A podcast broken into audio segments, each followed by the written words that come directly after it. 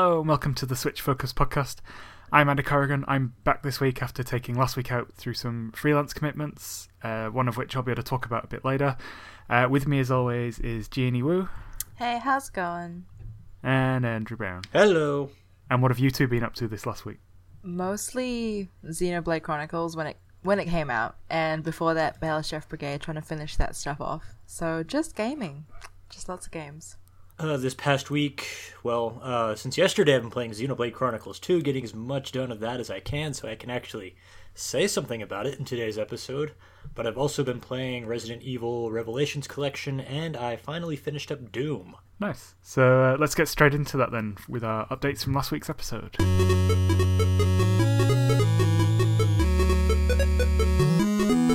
So, Doom then, Andrew, what did you make of it then once you'd finished? I was surprised at the ending. That was a very uh, indistinct ending, which actually shouldn't surprise me because I've played the original Dooms, so I knew that they kind of ended the same way. But uh, yeah, I want more, more please. It's a it's a surprising game to be on the Switch, and I'm glad it's there. Uh, and it takes some getting used to just from the way it looks because even if you haven't played the original, you can tell that compromises were made to get it running on the hardware. But it runs great, and it's still a really good game. So uh, I'm very happy that I spent time with it because I was half convinced not to. Yeah, I can see myself replaying it on Switch quite a lot, to be honest. It's just so fun. Um, and your copies of Rime and Axiom Verge also arrived? They actually came the week before, but I just forgot to mention them.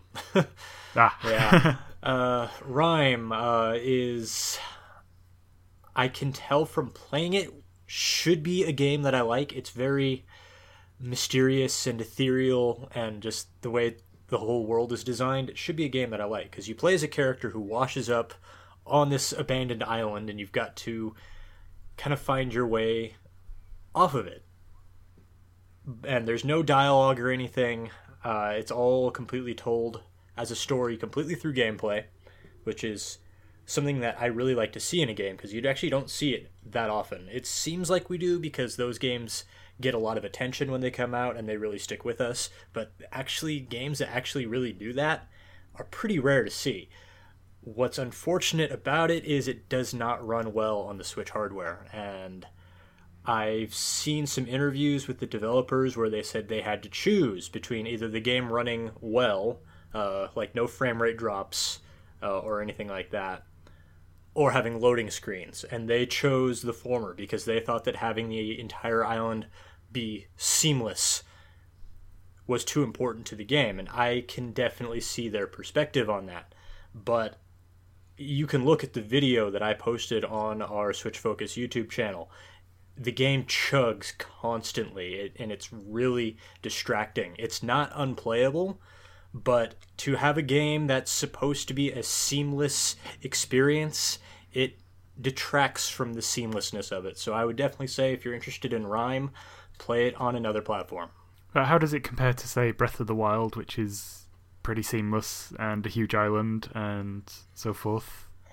Is there much difference? Is the graphical style vastly different to warrant Uh, that, that lack of power? Rime is more minimalistic, and the environment is much smaller than Breath of the Wild. Uh, if, people played Breath of the Wild on Switch when it launched, they knew how hard the frame rate would run in the Korok Forest area, and but they eventually patched that out. Basically, the entirety of Rime runs like that, and uh, hopefully they'll patch it one day but I don't see them putting much resources into it because I don't think the game is going to sell very well. It's not going to be worth their time to fix these issues. Okay. And Axiom Verge, have you had a chance to play much of that? I played a night of it. It's Super Metroid, basically. Uh, I, I characterized it as Super Metroid meets Half Life because like the start of the game is identical to Half Life, um, but they do some cool things with the game. Uh, all of these games, a lot of these indie games are throwbacks to NES games, but this one actually would take things that would happen on the NES, where uh, the game would just try to do more than this console was really capable of doing, or just the nature of the medium at the time, where the cartridges weren't very stable, so there would be minor graphical errors involved in it. most of the indie games you play nowadays have sorted those issues out, but Axiom Verge actually reproduces those graphical errors and actually makes it a part of the gameplay and part of the game environment. And I haven't played very far into it yet, but I assume part of the game's story. So I'm interested to see where they go with that. Uh, obviously, Axiom Verge has been out for a few years now. It's already gotten lots of rave reviews, so it's great to see it on the Switch. This is my first time playing it, and if you haven't played it, this might be a good chance for you to take that opportunity. Yeah, my interest is certainly growing in it. I've I've heard a lot of good things about it, certainly since it hits the Switch. Anyway. Yeah, I played Rime. Um, not on the Switch though, so um, I can't speak to whether or not um there are any frame rate issues for everyone on the Switch. But I do agree that in Rime it is particularly important to show the environment as one continuous flow. I think that really is sort of what make that's what makes Rime's exploration feel like you're exploring because it's described as a really big island, but in actuality, it's not. Um, it's not large in the scape that you think a quote unquote traditional open world game is large, and so I think having having it not broken up and not segmented by loading screens actually does the inverse of what you think. It sort of makes you feel like you are trudging through a vast landscape. Um, in terms of whether or not I'll play Axiom Verge, um, maybe. Um, I agree that it sounds really good, but it's just um, I'm not the biggest hardcore fan of Metroid games. I enjoy them, but I wouldn't go out of my way to play them. So I think while my time is still being eaten up by bigger releases, I might sort of wait and put Axiom Verge in the back burner if I do pick it up. But I agree that my interest is growing just because everyone I know seems to really enjoy it, and even people that wouldn't traditionally identify as Metroid game fans. So who knows? It could be in my future. Maybe someone got it for me for Christmas. hint, hint. um, so uh, the good news is, after what three weeks of trying, I finally found time to sit down with LA Noire. Yes. Uh, so this whole three weeks, I've had all kinds of folks, you two included, constantly reiterating what a great port it is. Mm-hmm. It's not until you actually see it running that you get that little moment of surprise, like just to see that open world engine running on the Switch. It's really cool.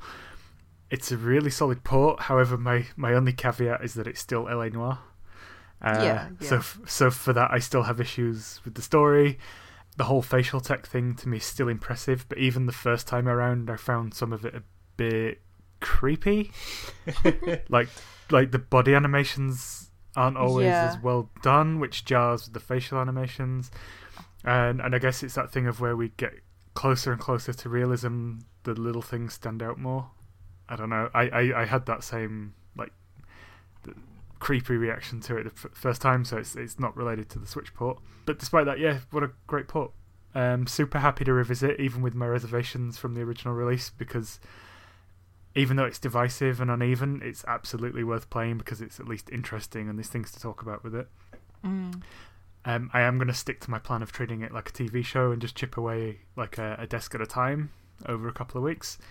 Yeah, what a solid port. I, I recommend picking it up if you have an interest on that. How are you feeling about the introduction of the touchscreen controls for the investigations? Because I really enjoy those. It feels so much more dynamic for me to be able to, you know, touch things and flip pages and stuff like that. I have only played it docked, unfortunately. Oh, okay, okay. But uh, I will be playing some handheld because I think the the wife's going to start it soon and she didn't want the spoilers, so I'll just play it off Yeah. off screen. So awesome. yeah. And now we'll move on to the latest Switch news.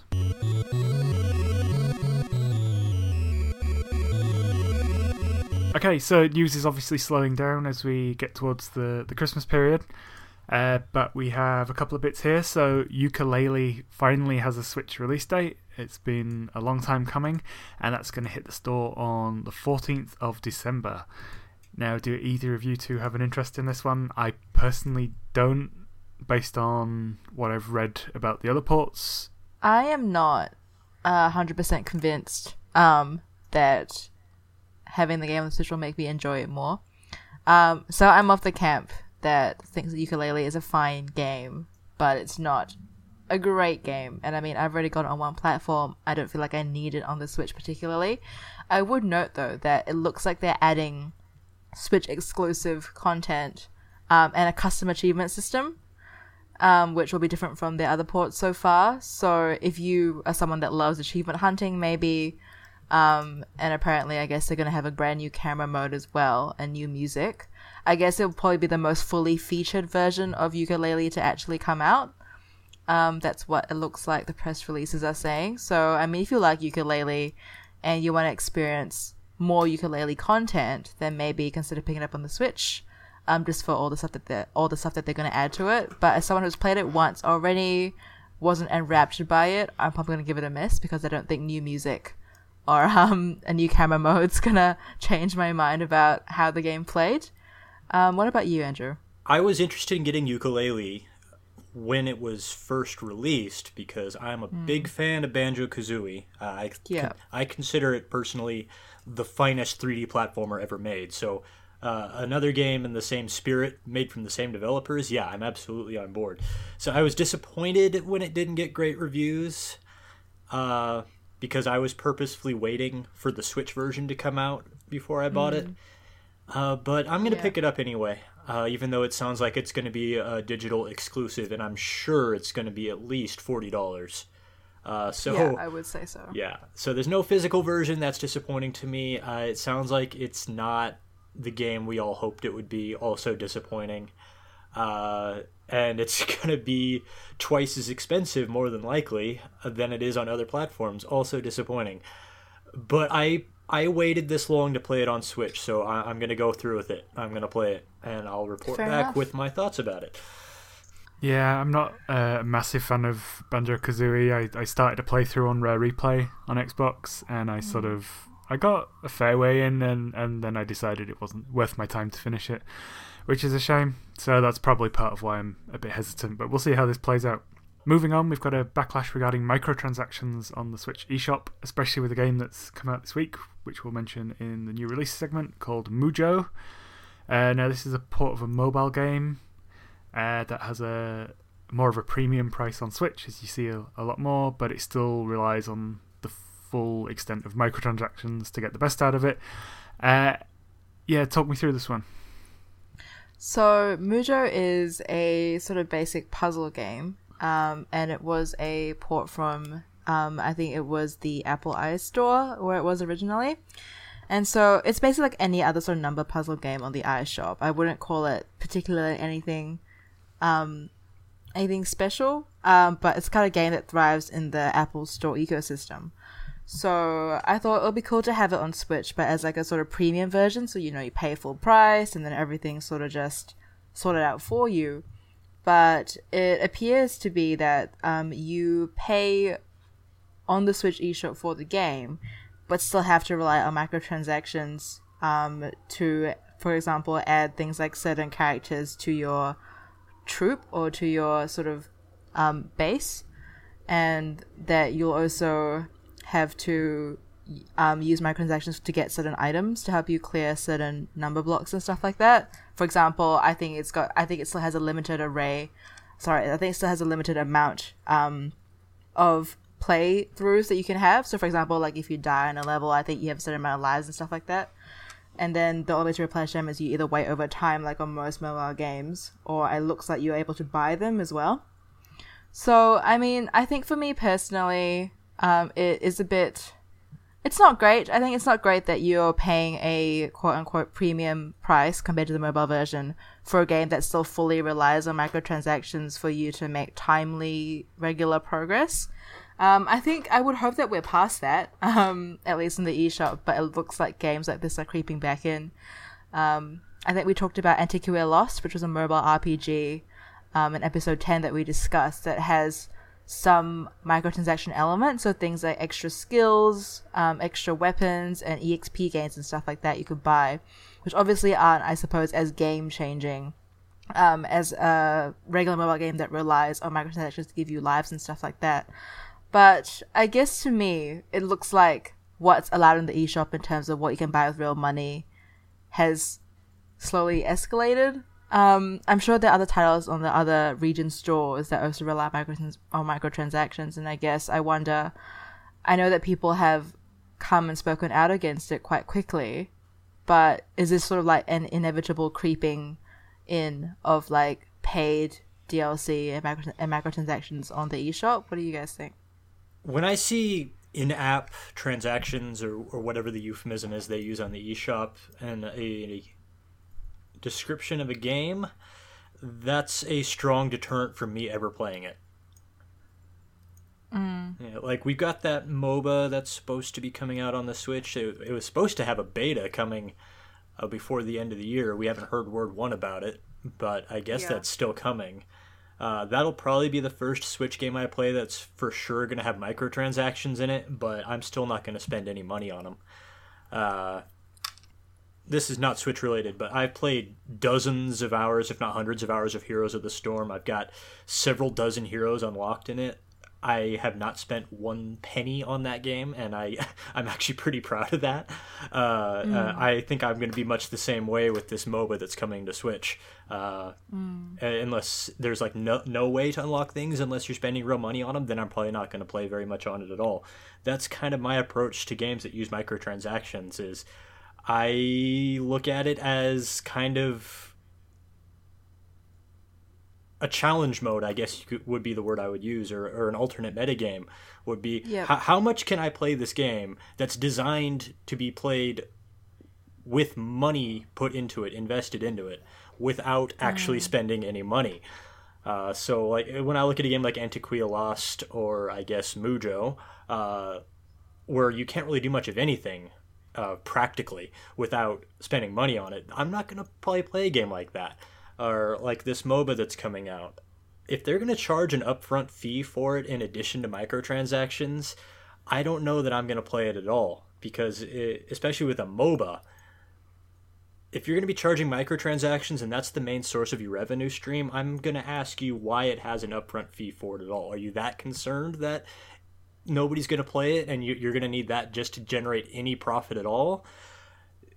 I I have a lot of caveats and a lot of requirements up front before I'm going to put any time into a game that has microtransactions in it. Yeah, I'm I'm the same. There's a, I've got a lot of little justifications for things. So okay, uh, Rocket League, for example, Yep, yep. great game. You can unlock a heap of stuff just by playing through it naturally. But when I got the Switch version, I really, really wanted the DeLorean and the Batmobile, so I paid for it, five bucks. Yep. I'm entire I'm entirely happy with that. Right, that that's fine because it wasn't required. It was an option. I'm not getting any benefit from it. It's just, hey, here's a cool thing you can make your car look like. That's fine. Um, but like Andrew, if a game is charging full price up front and the the main model of them keeping that game going is microtransactions, they've got to be very careful on the pricing. Um, which is where you're seeing Star Wars Battlefront 2 fall into uh, a lot of consumer backlash at the moment because they're charging 60 bucks and then saying, hey, these people who pay money are going to have way more of an advantage than you in, when it comes to playing the, the multiplayer. That's that's the big problem for me. As uh, it's getting the right balance between progression uh, without spending and the benefit from spending. I think, and that, that's a, that's a tough balance. I get it for developers to find, um, but I think in those situations you should err on the side of caution and make it easier for those that aren't paying the money, and then I think they'll be more likely to want to spend the money. That's my opinion. Yeah, I think so too. Um, as someone who plays games like Heroes of the Storm and League of Legends pretty much religiously, um, I'm no stranger to microtransactions. But like I Andrew said, in those games, it's mostly cosmetic benefits you get from microtransactions. You can very easily earn the heroes you need to earn by playing the game. But if you want to dress them up like some kind of cartoon character or whatever, you can easily just, if you want to, pay X amount of money or even farm in-game currency to do so. Um, in terms of Arena of Valor, which is the MOBA that's coming to the Switch, um, that's by Tencent, which are a majority stakeholder in League of Legends. So I suspect that they'll employ a very similar model to um, to the game and its transactions. So I suspect it'll be mostly cosmetic things that you can buy with microtransactions instead of you know being characters or character skills. So I've got some hope for Arena of Valor. I actually like to try a MOBA on the Switch, and that's what I'm looking forward to.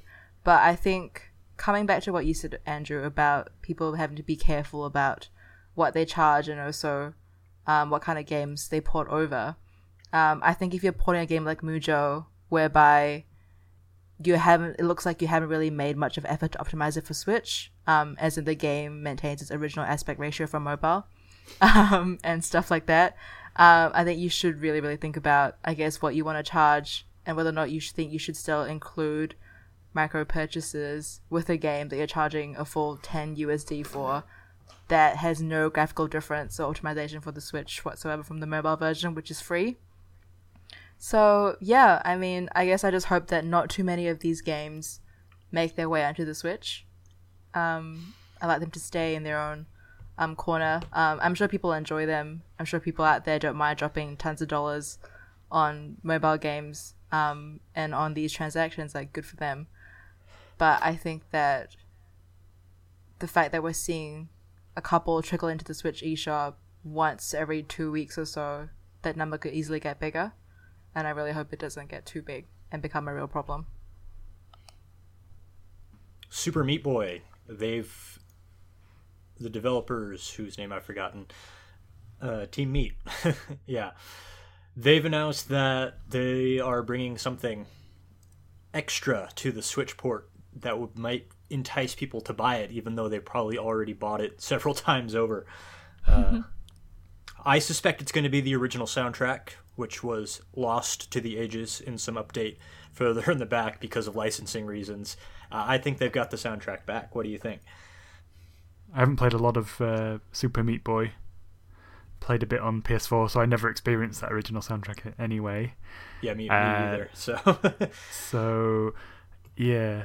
Actually, no, it's Vita I own it on. yeah. And yeah, that definitely didn't have the old soundtrack. So, I mean, it's cool. I know there was a bit of a, a disappointment from fans about the the soundtrack when it hit other platforms than 360. So, you know, that'd be cool.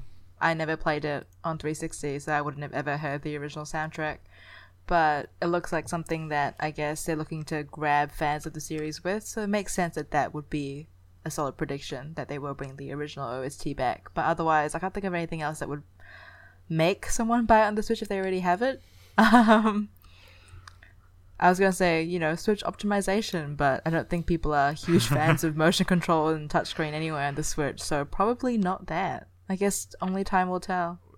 Certainly not with the Twitch platformer. Yeah, Um, exactly. Okay, let's move on to new releases. Okay, so we're going to run through the list as we always do, and we'll talk about the ones that we've either played or are interested in. Uh, we're going to start off with Opus, The Day We Found Earth.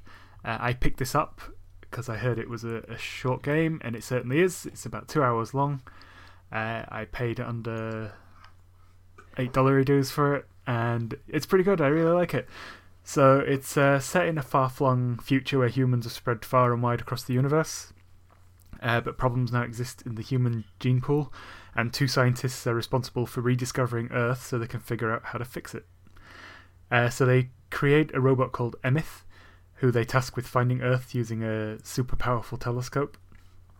Uh, so as Emeth, you use this telescope to scan the so- various solar systems, looking for planets and stars that match Earth's data it basically uses more information that you find around the ship, which you unlock more of as you as you progress. In some ways, it's also a bit like a a non-real time No Man's Sky because you can name the planets you find. It's a very story-focused game. Uh, the plot is massively important, so I won't delve too far into the finer details. But in between the scanning process, you uh, you talk to characters, you investigate documents that might give you more clues as to what's going on. The characters are brilliant. Emeth, as the robot, is super charming. He's got like a childish personality and he's like eager to perform his mission. Dynamic between the scientists and Emeth is interesting too. And I need to make special mention of the soundtrack because it's utterly, utterly beautiful. Uh, in fact, it does warn you to play with headphones. I would definitely recommend that. It's really, good. Uh, and I don't regret it at all. I, I finished it. I think it's worth two hours of anyone's time. Give it a go. Is it mostly a text adventure, or what? What kind of game is it? It's it's more like a point and click game. You've got the cursor around the spaceship that you can move around to click on things, and when you're doing the scanning, you're just basically moving a cursor around a map of the stars, and you get clues for like which star you're meant to scan. So you it'll tell you like either coordinates or give you a general region, and you can use a filter to try and highlight the the possible correct locations, and then it does a scan, and then it tells you more about the planet, and then it takes you back to the ship for more more story. So it's got a very small gameplay loop, but it, it's it's really cool. I I enjoyed playing through it. Good stuff. Um, sounds interesting. Um, someone described me as a uh, more depressing version of WALL-E, um, and I really liked that movie. So um, I might give it a go. Um, you had me at Cute Robot and Yeah. a sort of No Man's Sky vibe. So I'm really quite interested in it. It's definitely charming. Um, there there are some sad elements to it, but it, there's also some heartwarming stuff in there as well. So it's it's definitely recommended on my end anyway. Awesome. Okay, uh, moving on, we're going to talk about Resident Evil Revelations collection. Uh, I played and really loved the 3DS game of the original. I didn't pick up the sequel. Uh, I did buy both on the Switch yesterday. Haven't played either yet, uh, but I will fairly soon. Uh, once I work out a battle plan to beat Xenoblade Chronicles 2 and knock out some of my Switch backlog. Purchasing these two games kicked off some SD card anxiety for me, which is Mm. annoying, but oh well. Um, actually, what I was saying about uh, playing LA, No- LA Noire as a t- TV show, this might be a good one because at the end of every chapter, it's got the previously on Resident Evil Revelations thing. I think I remember, so that could be a thing I do. So you've played quite a bit of it, Andrew. What are you making? Well, I played Revelations 1 on 3DS. It was one of the first 3DS games I own, and I'm a big fan of it. Uh, I'm not the only one. Uh, I've been pretty critical of the direction the Resident Evil series has taken since 4. I haven't played 7 yet. 7 is supposed to be great, but 4 is one of my all time favorite games. Uh, but 5 and 6 and all the other games they put out since. I have not been a big fan of them. But Revelations was a 3DS game, but they put all of their resources into it. They treated it just like any other game in the series. And it's actually pretty great. It's and I, I credit that entirely to the fact that the original game was a 3DS game. So even though they put a lot of resources into it, they were still limited with the excess they could go to. So there's no final boss fight in a volcano where the main character punches a boulder because the console is not capable of it, and I consider that to be a big advantage. Uh, but it, it does look like a 3DS game. That it's it's been upresed, but it, it's limited in what it is capable of doing because it was a 3DS game, and this is reflected in the character models. The characters they look a little fat because they had to be more exaggerated just to really be noticeable on the 3DS screen. But then when you upres them and put them on a full screen display like we have, they do look a little off now. Um, I will say that. Like uh, one of the characters, I'm just terrible with names tonight. Uh, but one of the characters, he, he looks overweight. He doesn't look like this muscle bound action hero. He looks fat. Uh, so that's kind of uh, a hitching point where you may not find the characters fully believable now because they, they just don't look like themselves. But as towards, I've been talking about this a lot in the weeks coming up to this, the motion controls, where I was very concerned that they wouldn't work as well because most of the games I've been playing on the Switch that use motion controls, they have not been enjoyable experiences for me. And I'm comparing everything back to Resident Evil 4 Wii Edition, which has amazing motion aiming.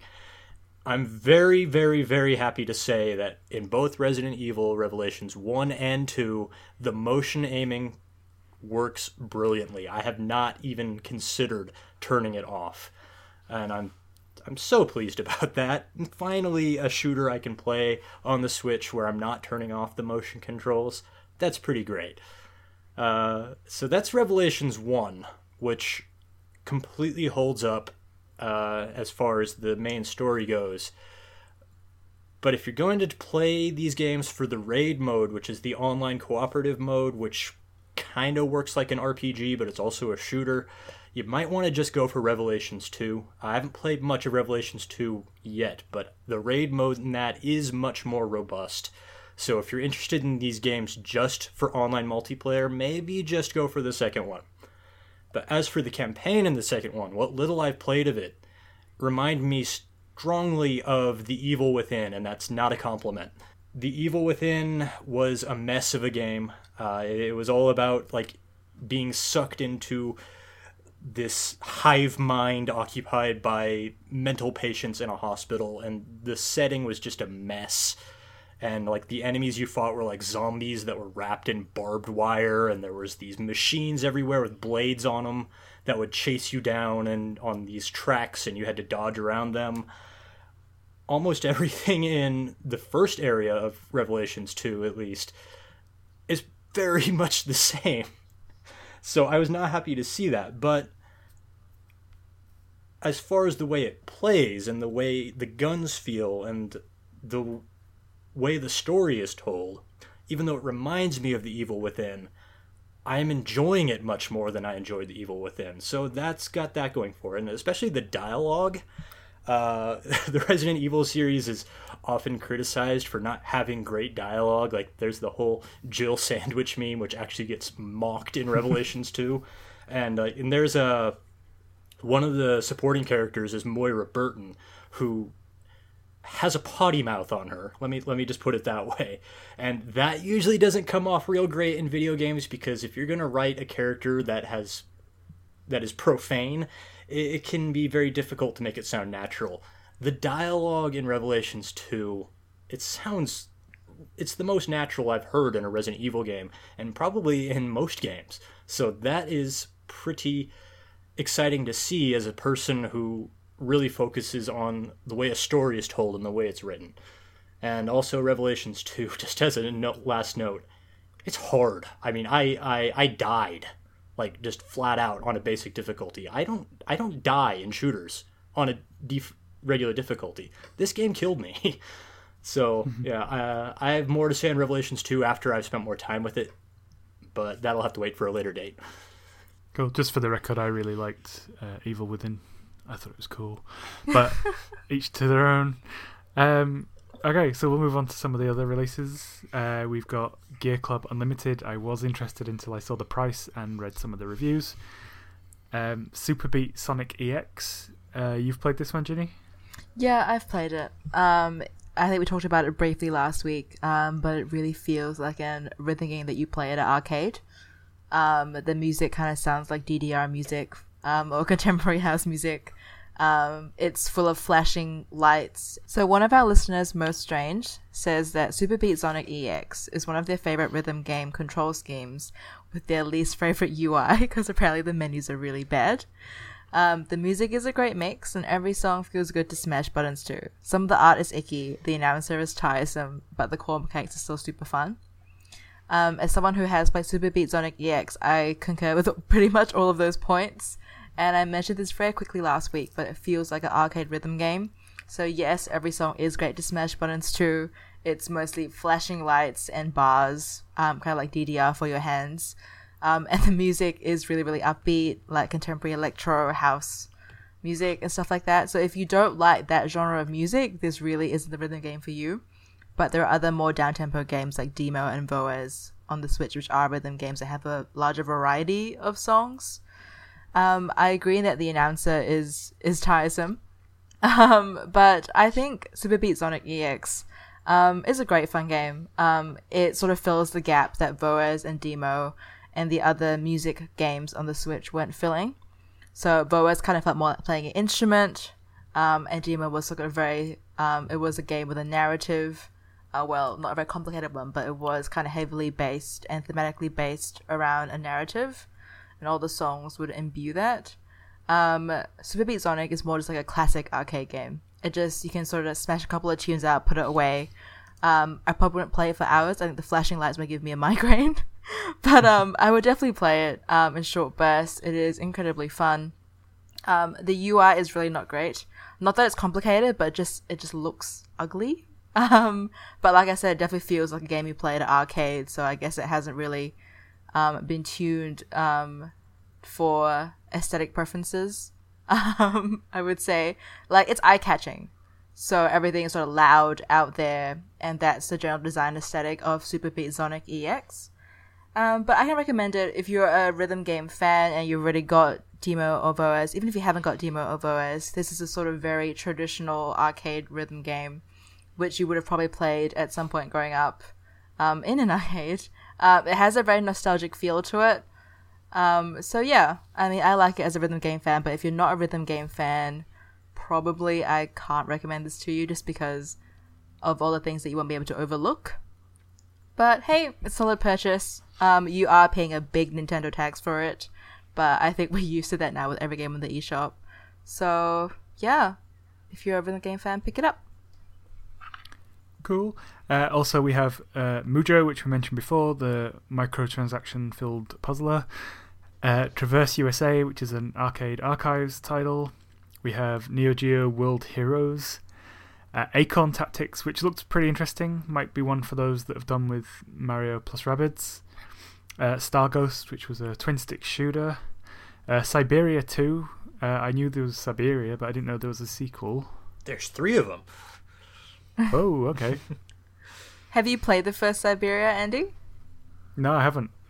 Um, well, Syberia as a series, they're sort of point and click adventure games with puzzles in them. And the core conceit is that there's a mystical land in the game world called Syberia, which is supposedly home to prehistoric mammoths. And basically, um, a, a kind of plot point that stretches across Syberia 1 and 2 is for you to pursue those mammoths and find them and prove that they're real, in a sense, to yourself and to others. Um, I don't want to say any more because that really spoil some of the major story beats, but that's sort of what the game's core driving force is, apart from, you know, power of friendship and helping other people and stuff like that. It is a very forgiving game, so if you're a fan of the point and click genre but not so good with puzzles, this would be going to pick up. Um, and while it does have continuity from Syberia 1, the story, as you can tell from the whole mammoth thing, is probably fantastical enough to not need too much context to play.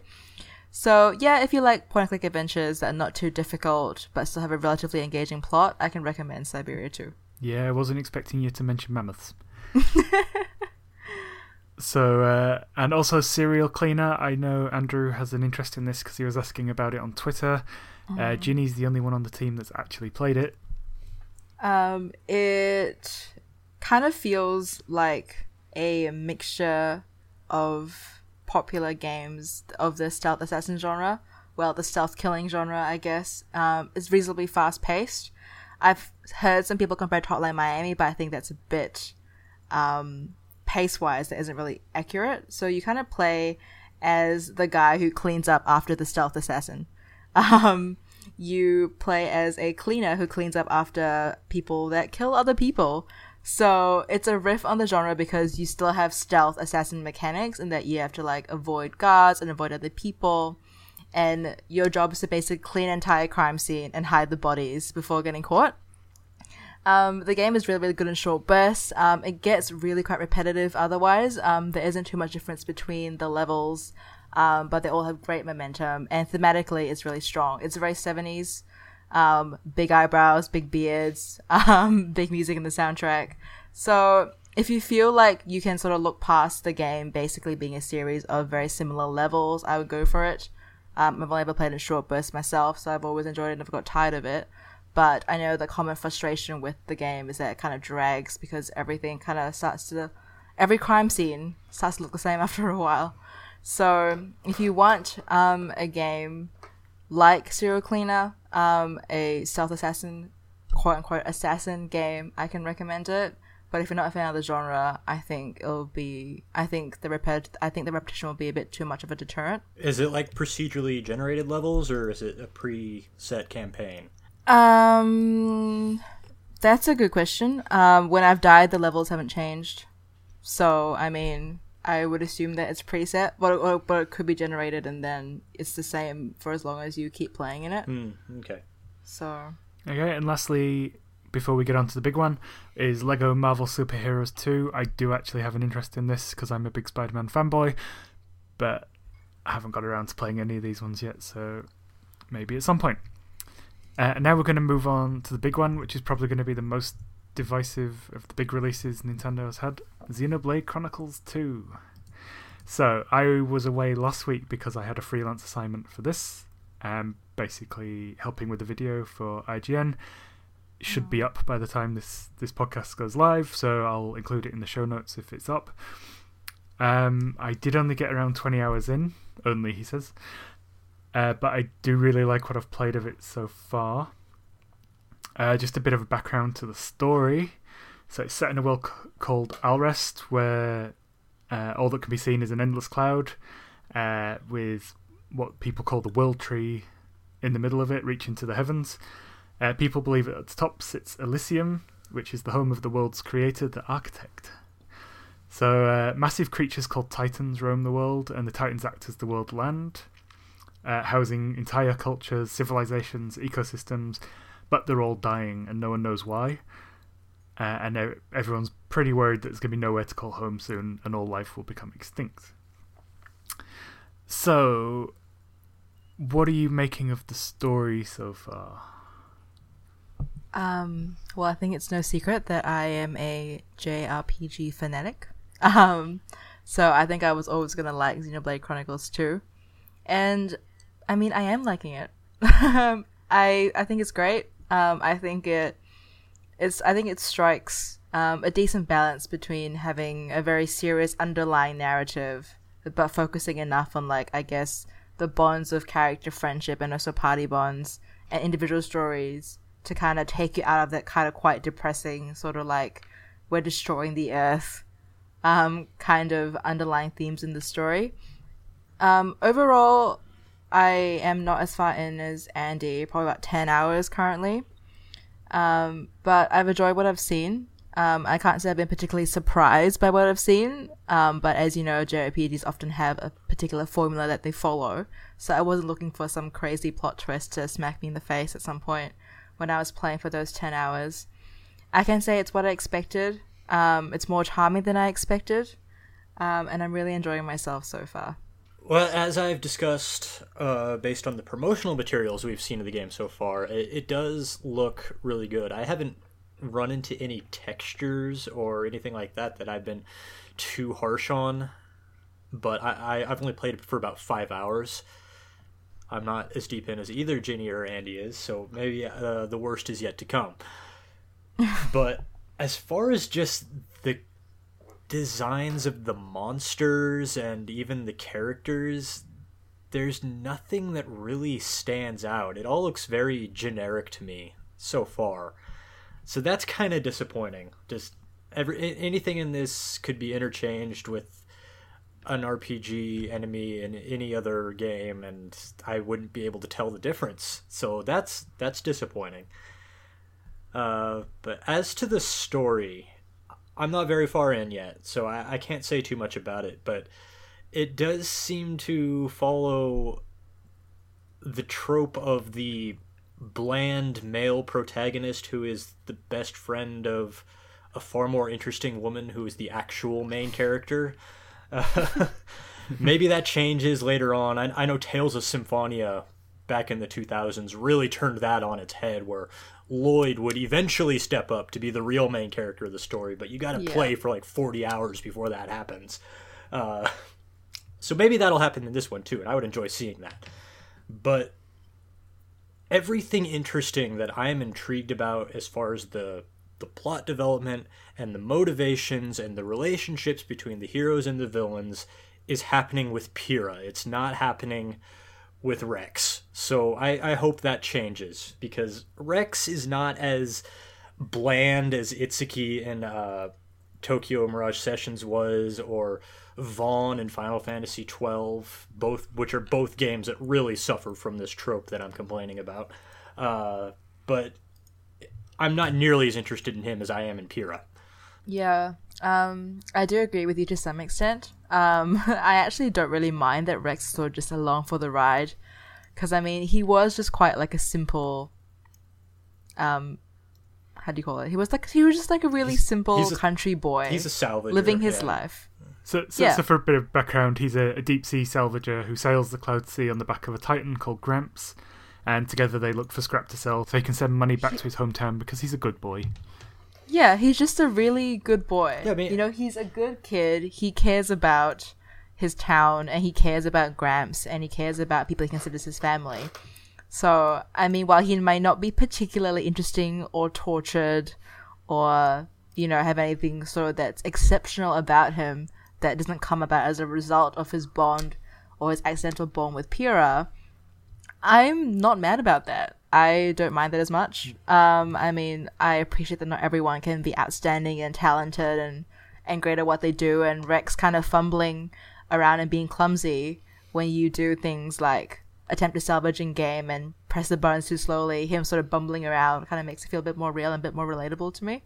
Yeah, Jason Schreier on Kotaku, he's put up a review of Xenoblade Chronicles 2, which is quickly becoming infamous with uh, the the gamer set because he was not very nice to it, and he was particularly not hot on Rex. And I, I don't agree with everything he said about Rex. Rex is not interesting, but he, he there's a character there. He has a mm-hmm. personality, and like Schreier like characterized it. Oh, he, he he sends money back home because he's a nice boy, and he he helps people he meets because he's a nice boy. And I said, yes, that's true, but I think that's also dismissing it. I mean, he sends money back home because he's a nice boy, but he's also responsible for that. That that's compelling to me. That he is out here on his own, basically, except for Gramps, which is the Titan that he, the the the very small Titan that he rides around on to do his job and he's out here on his own. He's making a living, supporting all of his family away. You know, that's not the stuff that great stories are made of, but that's an interesting character. I mean, there is something going on there. He's not an ordinary high school student who goes to school and then goes home, and that's his story. So, so I, I'm not at all harsh on Rex. I'm just I'm way more interested in Pyra. That's fair. Cool. So let's move on to its systems. Uh, one of the positives that I wanted to mention was how it does a terrific job of teaching you everything. There's uh, like a lot of JRPGs either front load this information at you to the point where it's easy to miss vital systems or mechanics, or they take too long to get to it, or which some people would call Final Fantasy 13 syndrome. Not me, because I like that game. But I think it does everything at a steady pace. It goes here's something you need to know. Now go play with that for half an hour. And then when once it's given you enough time to get used to it, it goes, oh hey, here's another level you probably haven't thought about, and then gives you more time to get on with that. So I've not felt overwhelmed with any instruction. I feel like I'm learning it at a good pace, and and because of that, I don't feel like I'm missing anything in combat that's hurting me. What do you guys make of that? Yeah, I'm enjoying it. I particularly enjoy the fact that the tutorial AI kind of has like a personality like it tries to chat to you like a mate does. Like, you know, it's like, have you thought about this? Or we'll do this together later. Like, you know, like I appreciate that. Um, I think it's a nice touch. Um, one system I'm particularly keen on is the town development system. So when you go into different hub towns, you can level them up, so to speak, by interacting with the people that live there, getting their support, even just like show that you care about them by having a conversation and that will affect um, items that are made available to you and the price of certain items and services. So I think it's overall useful while also being fun to play with, and just seeing how people change and the way that they interact with you. That's really it's a really nice touch. That kind of feels like you're coming home if you have like one particular hub port they've leveled up a lot more than the others. So I enjoy that, and I'm also enjoying the intricate skill system for the blades and the characters. Um, it was a bit much to look at when I first opened it up. I was like, okay, there's like 30 skills here. What do I do? What are my points for? Um, but I think it appears to be really customizable. Um, you got multiple levels of upgrading your blades um, in terms of the skills that they can have and what skills that, that can be triggered with different weapons. So, and that's really interesting. And it's also nice that you don't actually have your own weapons. Um, the weapons that you use are dependent on your blade. So it really sort of drives home that symbiotic relationship between your character and the blades that you use. And I think in a way kind of reinforces that the blades are the more interesting element to the story because they're the ones with all the cool powers that you as Rex are not going to have. Um, I'm enjoying how the systems work together. I agree with Andy. I felt like I was learning stuff as I needed to know it. And if I figured some stuff out early, that was great. But when the game was like, oh, you can do this, I never felt like the game was like, oh, you know, you've done this already, but it doesn't matter. I'll just throw this information at you. It was like a good bite sized chunk of tips that the game would feed you as you went on. So I really enjoyed that. Um, yeah, I mean, I just can't praise the systems enough, the way that they all work together. I know I've seen some complaints about the about the systems being too complicated, but I haven't experienced that. Maybe because I'm not at the end game point whereby I'm min maxing on my characters and my skills, and then having that be annoying, or perhaps too comprehensive for me to actually get bang for my buck out of. But just someone that's sort of playing through as they go, of scraping through fights that are at my level, but feeling rewarded by it. I think the systems work together really, really well. Now I'm the least far in of any of the people who are going to be talking about this game on this podcast, so what I have to say is probably going to be the least useful. But I haven't felt overwhelmed by anything in this yet. It does a good job of slowly introducing you to every step along the way. Even if you've already played the original Xenoblade Chronicles, it still introduces you to the arts and everything. And I would even think it, at least initially, it goes too slow.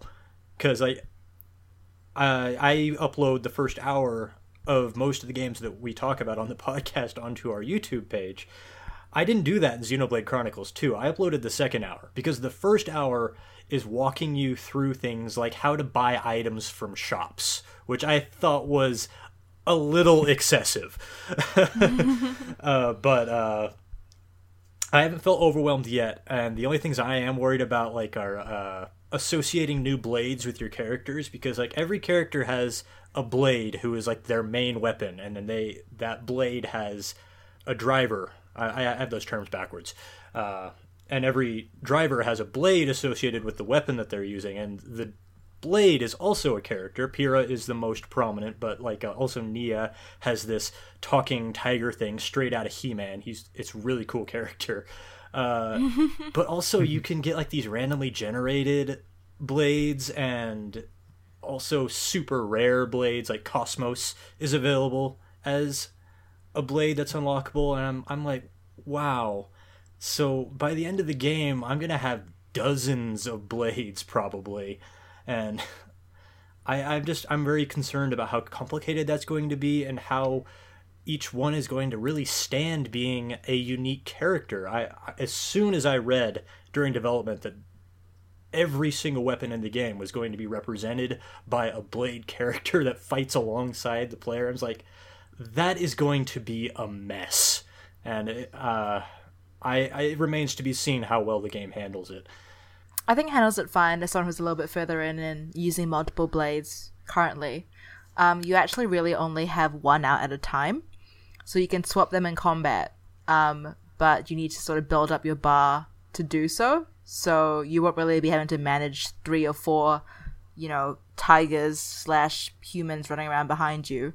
You'll just have the one. Um, and then if you do need to use a skill that the other blade has, you can then swap them out mid combat. So, and they're also split up into sort of healer blades, you know, damage blades and tanky blades and stuff like that. So I think compartmentalizing them won't be too difficult. I think you'll probably want to run with the standard setup, like maybe like one tank blade, one healer blade, one DPS blade, or two DPS blades, one healer blade. Um, so I think it'll be fine to manage late game. Obviously, I'm not quite there yet, but from what I've played as someone who is now using multiple blades, um, it's not hard at all to manage. So I wouldn't be too worried about that. Yeah. It, it's going to boil down to having the right blade for the right area, for the right Yeah. boss, for the right job, uh, and then changing up which ones you have with you at that point. So, uh, yeah, it's it's not that messy so far. Um, I'm liking it, and I like switching to to like one of my others if I notice that the enemy has a certain weakness, that sort of thing. Um, on the combat, so it basically uses auto attacks, uh, and every time you hit one, uh, it builds up gauges for what they call arts, which are like your fancy sword moves and things. Um, you can trigger them manually when they're full.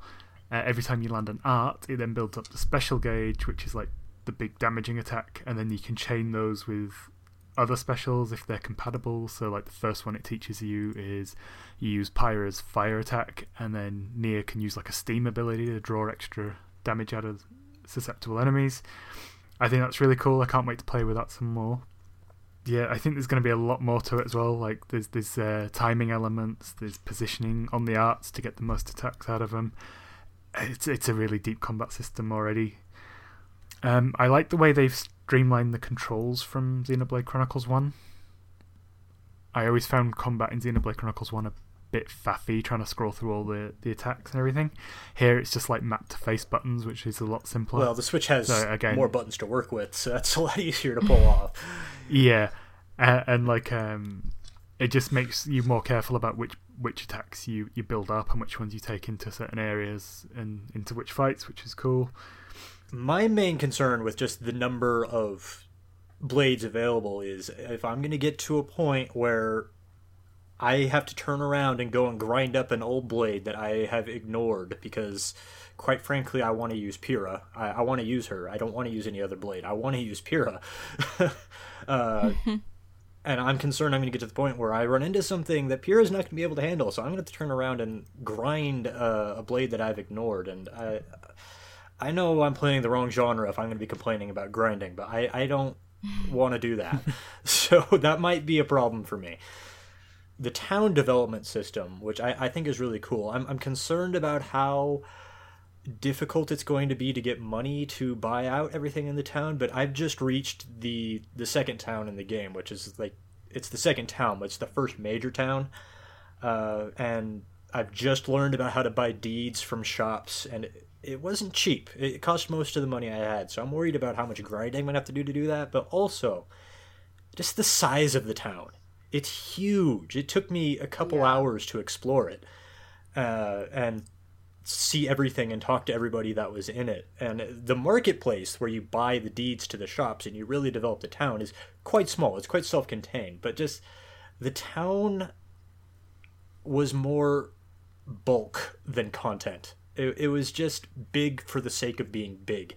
The plot had described it already as the largest town on this particular Titan, so it felt like, well, we've already described it as large, so now we need to make it large.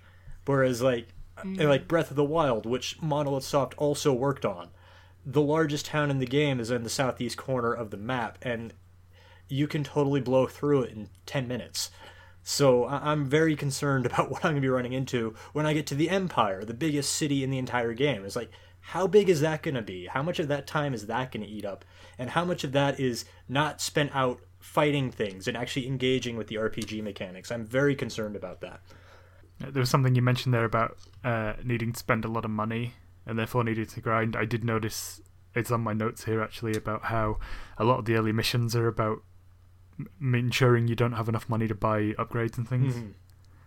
So it's like, oh hey, you want this information? Give me three thousand, whatever the currency is in this game. I ran into that Um, informant. I was like, "Wow, what even are these things?" So I just I just ignored him. it's like I'll talk to you later when I have more money than I know what to do with. And, and then another one was literally buy everything at the shop so you can buy the deeds. Yeah. And I'm like, dude, I've got no money. I just spent it on getting information from that guy. Okay.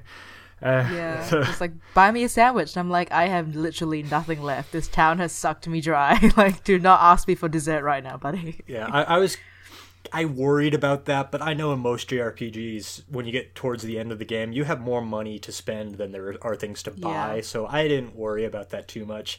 It's just in the early game, you're not going to be able to do that stuff right away, which is fine. Okay, so another um, element that's been drawing some criticism has been the voice acting.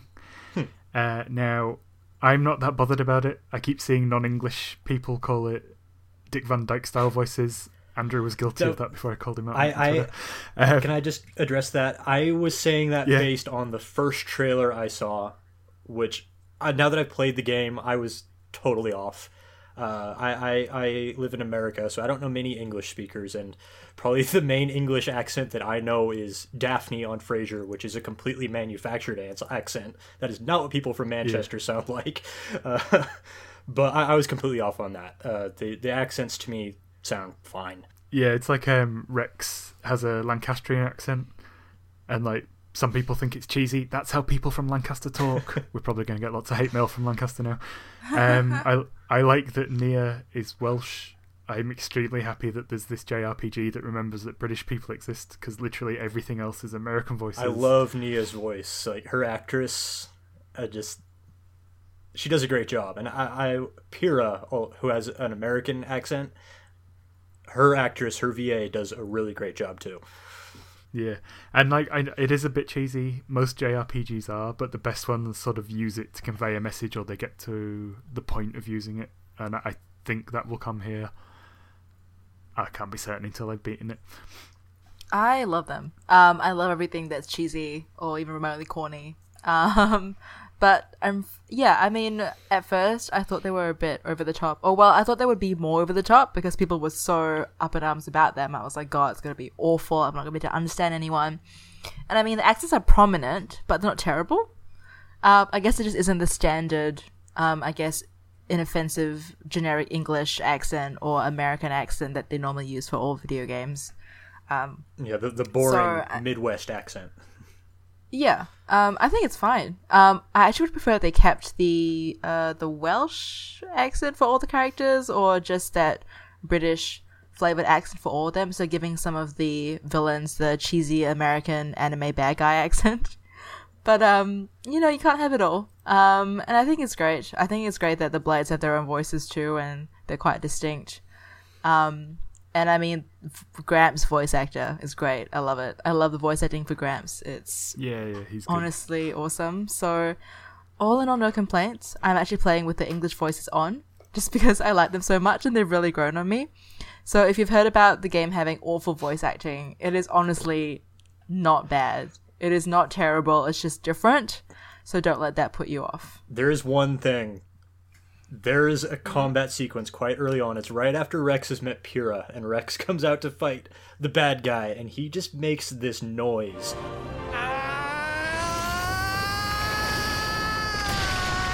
that I could not take seriously. He's like, yes. he's like, nah. it was. Oh, I, I just can't believe the I, am just looking behind the scenes, imagining it's like, and the voice director is like, "Do you want to give that another pass?" And his VA is like, "No, that's good. That's it." uh, it, it was, it's one instance, but it just it ruined the drama of the scene for me. yeah, there will be some strange um, jumping sounds that the characters make, um, and sometimes they repeat a little too often. Oh gosh! Like, I think trying to get up a tree, trying to get Rex up a tree was um very abusing. or just but um just the dialogue in general. This game is in love with repeating itself. It's like on solid snake level where somebody will say something, there's a proper noun over there, then the main character will go, proper noun.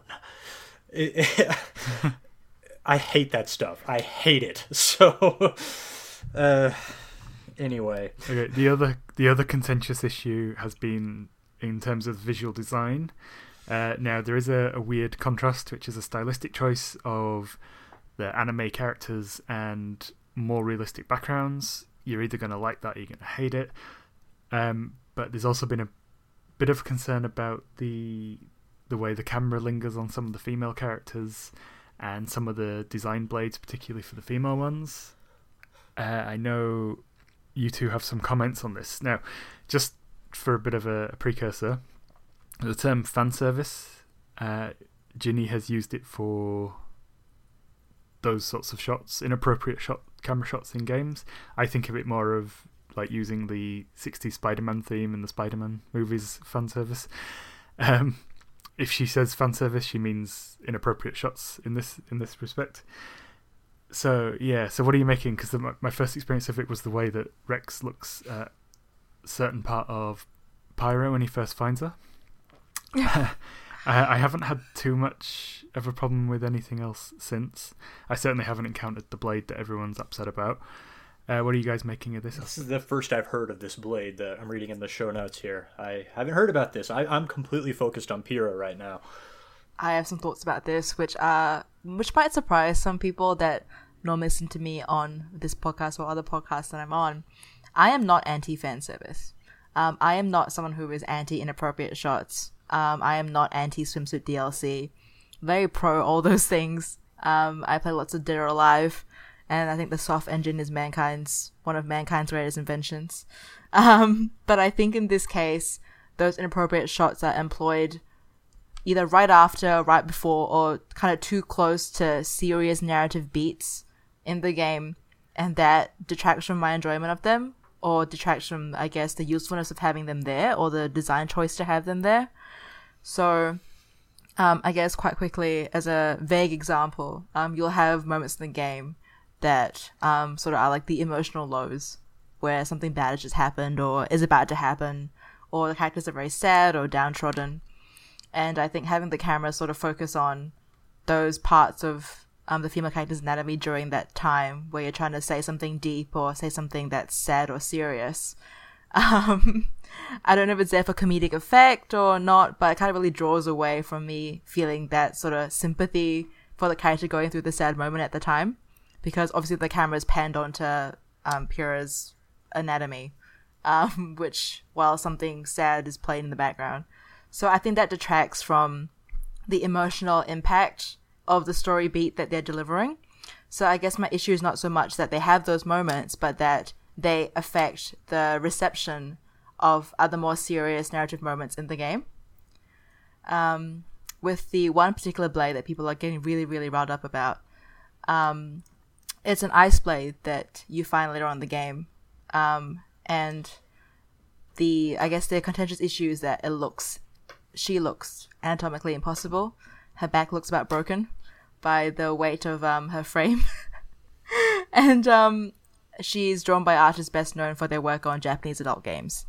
So um, obviously, the Xenoblade has chosen to pull in this sort of art design um, for some reason, um, unknown to us, obviously, but it's there. There probably is a market for character design like that, but I think if you're trying to, like I said, use that blade and have them around any sort of serious sort of story capacity, it's probably going to affect your ability to take that particular part of the story seriously. So, um, as I said before, my issue is not that they have those moments in the game. I accept that those moments exist and that people out there like them. I enjoy them in other games myself. But the issue for me is just the timing of them sort of like pulls you in and out of the game serious moments. Because it does have a very serious underlying narrative about corruption and pollution and the world ending and human responsibility and stuff like that. But then you have quite a few story beats sort of underscored by those moments, um, or noticeably affected by those moments for me personally, then it's less enjoyable. That being said, I still love the game overall. Um, I think that on, as a whole, it's great. It's very playable. Um, the systems are awesome and comprehensive, and so it won't stop me from playing the game. But I can see how it would stop someone else from playing the game. I'm just going to forewarn people, uh, our listeners, especially our younger Leoplot based listeners. Uh, I'm going to use some medical terminology here. Uh, I'm going to use some more anatomically correct medical words here uh, for what I'm about to talk about. I, I'm not. I think I would say that I'm against fan service because I think it's mostly unnecessary, especially in the games that it comes in. Like Dead or Alive Volleyball, I have absolutely no respect for that game at all. I think it's an abomination that it even exists or that people even buy it.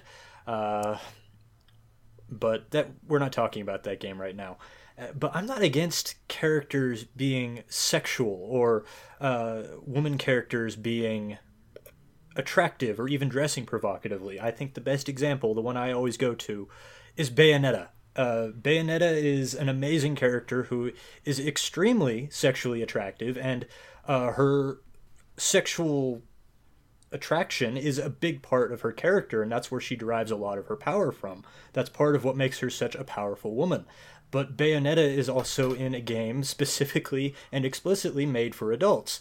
Uh, I'm not saying that Xenoblade Chronicles is a child's game, but I am saying that it's based at a more broad audience than Bayonetta is. Uh, so when I look at Pyra, who the, the the outfit they have her in is infuriates me and the the way they've designed her body it's i don't understand how they could have this character who is like this survivor of uh, an ancient time uh, who now lives as a living weapon. And they've got her dressed in a thong uh, and but her top half is a breastplate. So she, they got her like literally in half armor. And the thong and like I guess they're boy shorts or just regular shorts, whatever it is she has on over the top of it, is so tight you can see her pubic mound. And I, I posted a screenshot on Twitter where you can see her in profile in a cutscene. Her breasts are as wide as her torso. I am just infuriated by this character, and I, I, there's cultural differences here. I know there are. I'm trying to be sensitive to that. I'm trying to only address this in the context of the game, but I do not understand why characters like this exist. It undermines the character. It's out of place in the story. I'm not I'm not happy with Pyra's character design, and it's really interfering with my ability to enjoy the character at all, who, again, is the character I'm most interested in learning about. And all fair comments, I think.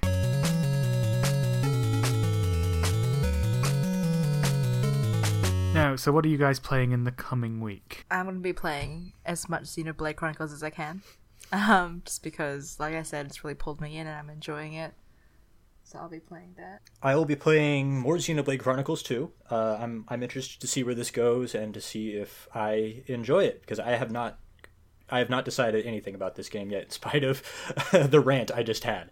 And also, Nine Parchment comes out on Tuesday. I'm really excited to play that one. Uh, more Xenoblade for me, and possibly some more LA Noire.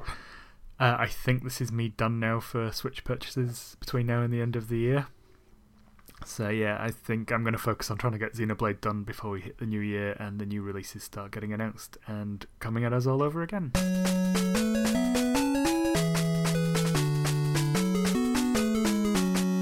Thanks for listening to this episode of the Switch Focus podcast. If you enjoyed this episode, please leave us a review on iTunes. It'll really help us get noticed. You can also listen and subscribe on Stitcher, TuneIn, and other podcast services. Why not also check out our YouTube channel where we regularly upload the first hour of many of the games we play? Follow us on Twitter at SwitchFocusPod, YouTube, Facebook, and at SwitchFocusPodcast.com for more updates, news, and other content. And don't forget you can follow us all individually. I'm at Flame Roast Toast, Andrew is at Play Critically, and Ginny is at Ginny Woes.